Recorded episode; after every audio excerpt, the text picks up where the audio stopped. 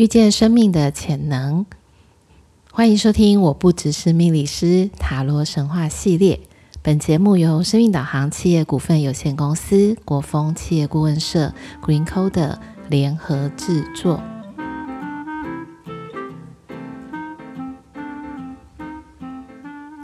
欢迎收听。我不只是命理师塔罗神话系列。各位听众朋友们，晚安！我们今天要进入塔罗神话的第二集哦，所以呢，今天要讲的是哪一张牌呢？前面已经有讲过，叫做遇见生命的潜能。可是这个遇见不是 meet 这个相遇，这个遇是预先的预哦。那这个遇呢，当然有预言的意思，有预测，所以呢，代表的是。还没有发生的事情，那女祭司牌呢，跟这个预见未来有非常多的一个相关性，跟在神话故事里面的神秘性哦。所以，我们先要先从哪个地方来谈起呢？也就是说呢，其实女祭司牌，那我相信呢，在东方或在台湾的民众比较没有这种祭司的这个概念，所以呢，其实在比较早期的时候，女祭司的前身就是女教皇，也就是说呢，在宗教的这个领域里面，曾经出现了一个女性的角色。而他的这个角色是一个宗教的一个领袖。之所以会这么的特别，是因为历届来的，或从历史人物上面、历史故事去追溯源头，都没有女性当担任教皇的这个潜力。那为什么会有这么大的一个差异性哦？我觉得有很复杂的一些因素在里面。但我们今天不是要去从。这些文化或者是社会规则规律，然后还有一些纪律里面去探讨这一张牌，我其实比较想要从女神的这个角度来去探讨，或者是说我们可以从塔罗牌里面的女性的原型里面来做探讨。那如果我们今天在说塔罗牌里面经典的两个女性的人物，那有两个，那就第一个就是我们今天要讲到的。二号牌的女祭司，那另外一个的人物代表是三号牌的皇后。那这张牌呢，我们也会说在以下几集里面，所以大家可以期待一下。那二号牌的女祭司跟三号牌的这个女性原型有什么样的不同？其实二号牌它比较代表的是女性的神秘，然后比较隐秘跟幽微。嗯、没有这么可以让大家看得清楚的这个部分。那皇后牌的部分就比较有很多的外在的沟通交流跟连接，也就是皇后比较像是一个大家所认识的母亲的一个原型的一个角色。但女祭司牌我们刚刚讲了，就是说它连接到的比较是女性的神秘的这一面，所以呢，在提这张牌的时候，我比较想要去连接她的是艾西斯女神，就是在呃罗马故事里面的这个很重要的一个角色。那这个艾西斯女生的这个原型的力量，你可以从女祭司的牌里面可以看得出来，她的一些服装，然后造型的特别的地方。也就是呢，他的头上的这个皇冠其实是月亮，那当然包含了新月、弦月跟满月，所以这个是非常纯正的这个女性的头冠，也就是它呼应了一个月亮周期的二十八天。为什么刚刚会特别的提到，就是关于女女性的这个面相，它有神秘的这个氛围。其实从以前哦到现在，我相信呢，嗯，现在是因为医学很发达，所以我们可以知道人类是怎么出来的。可是呢，以前没有这一些科学仪器的的呃这个发现，我们可能对于女性生育的这件事情，其实还是保持着一种很尊敬，也不明白。那当然多多少少还有一些些黑暗的一个意象，所以呢，拥有生育能力怎么样去结合灵魂？你看很神奇哦，就是从女性的身体里面，我经由了一些。呃，那就我们讲说精子跟卵子的这个结合，是我们现在知道的，但以前人其实并不知道。那在透过十月怀胎之后，就会孕育生出了另外一个新生命。所以其实呢，也有一种从黑暗到光明的一个过程。那再来，所以呃，我从什么都看不到到生出一个健全的、完整的小朋友。这个过程其实是非常的令人赞叹的，也就是生命的奇迹。所以以前人会对于女性的这个力量是感觉到，呃，既神奇，然后又有无限的一个可能。可是呢，又不知道，所以在不知道的事物上面，我们通常会注入一些，嗯、黑暗的色彩。也就是说呢，我没有办法看清它的一个全貌。那女祭司呢？这个角色其实代表了非常多人的内心的这个层面，所以其实如果以性别上面来看，她仿佛是一个女人，但是呢，以每一个人身上的这个女性的特色来看，我相信每一个人都有这个最深层的这个内在自我，其实你可能也都不那么的明白。我的内在，或者是我自己心里真正的一些的想法。那当然，我们从牌面上面其实可以看到有一些的配置，就是说，呃，我们当然哦，塔罗牌它在图像的配置，还有出现的一些象征性的符号物品，都有它的一个意义，还有它组合上面所要带给我们的一些。很深沉的提醒，所以在女祭司里面，它跟深层内在智慧连接，其实有几个很重要的地方。那第一个当然是感觉很像是后面有一个帷幕。其实当我们看到那个帷幕，我们就会知道。不能窥见，不能够随意的进入，所以它里面必然藏着很重要的东西。那这里我们先把它称为，就在帷幕的背后有智慧的殿堂，这也是一个讲法。那第二个就是。那这个帷幕后面有什么呢？其实很有趣哦，它就是一些自然的景象，所以你会看到大海，而是池水，还有呢远山跟天空。其实你没有看到其他的象征的东西，不过也的确呢，它在提醒我们一件很重要的事情：当我今天要去内在探索我的内在智慧或我的。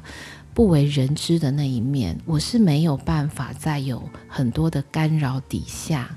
可以进行的。也就是说呢，我必须要能够以最原始自我的一个面貌，并且最纯粹的一个质地，你才能够真正的瞥见神秘的，也许好多时间你都没有办法看见的自己。我想这个大家应该可以稍微的去。嗯，想一下哦，就说，如果你今天每天每天的工作，我早上起来我就赶着梳洗，然后交通要去上班，在上班的过程当中，我有许多的待办事件需要去处理。那中午可能匆匆的吃个饭，下午一样就是可能开会啦，或者是工作。下班了之后，匆匆忙再回到家。那如果有家庭小朋友的，呃，女生或是男生。你你可能又在开启了跟家人的这个互动交流，也许还有一些就是 管理功课的这些事情。那到底我们每一个人从早上起来一直到你晚上睡觉，有多少的时间是自己一个人的？我说的自己一个人不是看电视哦，是一个人坐着，或者是。没有任何的干扰的这个时间，所以我觉得在女祭司里面这个场景上面的一个配置，就是我们刚刚提到的大海、池水跟远山，还有天空，它也告诉我们，我们要留下一个时间，能够真正的跟最纯粹、最自然、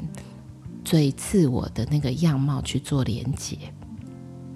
那当然，第三个呢，在女祭司的牌组里面有两根柱子，所以在双柱之间的第一个塔罗牌里面的二元性就会诞生。那可能也许很多人想要问我说，什么叫二元性？其实二元性呢，有一点点像是太极的概念，也就是你看到太极，但是你没有办法很绝对的告诉他你是黑的或是白的，因为我的阳中有阴，阴中有阳，其实。是息息相关的，你没有办法一分为二，你也没有办法是一个绝对值的不同。所以，其实这种二元性呢，好像也创造出来的一个叫做表象的对立，好像都是一些假象的这个概念。那我们刚刚的确有提到那个女教皇，其实，在历史上面的女教皇，的确真的有这么一个人的存在。但是呢，最后他还是最后的结果其实不是找太好。我们刚刚有讲了哈，就是如果你颠覆了一些文化传统，或是大家的一些框架，甚至是一些规则，有的时候你要面对的，嗯，世俗上面的这个最终的结局，通常都不会是令人太乐见的状况。好，那当然还有一个最重要的，就是这个女祭司的手上，她拿着一个卷轴。那这个卷轴呢，其实 T O R A 哦，叫摩西五书，其实它有很深层的神秘学的意义在里面。也就是呢，在卡巴拉系统里面的冥想终极的这个主题。但这一块其实有一点。多跟复杂，所以我们不会在这里就是做分太多的那个分享跟解释。不过我我还蛮想要去连接哦，就是女祭司牌在希腊罗马神话故事里面的。刚刚除了我们在说艾西斯女神的女性原型之外，我其实还蛮想要提到一个处女神，也就是月之女神戴安娜。那我们人很多的时候在探索这个内在自我的样貌，或是深入嗯身心灵领域的时候，其实有一个很重要很重要的事情是必须要理解的，也就是说，每一个人或是我们的身上，它其实就带着一个现实的人类的这个躯体，也就是身体。所以呢，当你完完全全的只进入到身心灵的层面，而忽略了跟现实的一个连接，你都会被很巨大的恐惧淹没，或者是说你会迷失在这个追求身心灵的过程当中。那这个状况呢，我们其实可以从我刚刚提到的月之女神戴安娜。的这个神话故事里面可以看得到，那这个月师女神戴安娜，她其实会跟一个猎人有关。那这个猎人叫做艾克提恩，就是一个 hunter。那他有一次呢，在狩猎的这个过程当中，他在追寻着这个寻着这个山里面那个泉水的源头，那不断的往前走。但那时候他有带着一个他自己的一个猎犬。那走着走着走着走着，可能走了一段路之后，他忽然发现眼前有一幅好美的风景。那这个风景里面当然有很多很美丽的仙女，当然里面最美的那个女神就是月之女神戴安娜。就在月色之下呢，趁着她的肌肤非常的皎洁，非常的纯净，好像可以发光一样。所以这时候呢，这个艾克提斯呢就被吸引了。所以这里有一个非常微妙的一个转折，其实在这个地方哦，也就是说呢，艾克提恩呢，好像进入到了一个借由这个寻找泉水的过程当中，他瞥见了一个内在的世界。当他瞥见了内在世界的美好的时候，他应该要带着这样子美好，跟我这辈子从来没有发生过的。这个特殊的这个经验值回到现在，可是没有，他沉浸了，他沉迷在这个当中，也就是他并没有离开，他就在这边呆呆的站着。那这个戴安娜就非常非常的生气，最后就把它变成一头雄鹿。那这头雄鹿呢，仓皇的逃出这个山里森林的时候，最后被他自己的猎犬撕成碎片。好，那大家听到这里就觉得这这是恐怖故事吗？就是月之女神戴安娜。其实不是哦，就我刚刚提到过的，当你今天过度的去追求，比如说你每天只能够去做静坐冥想啊，什么事情都不用做，也不用吃，不用喝，或者是说我过度的沉浸于在我。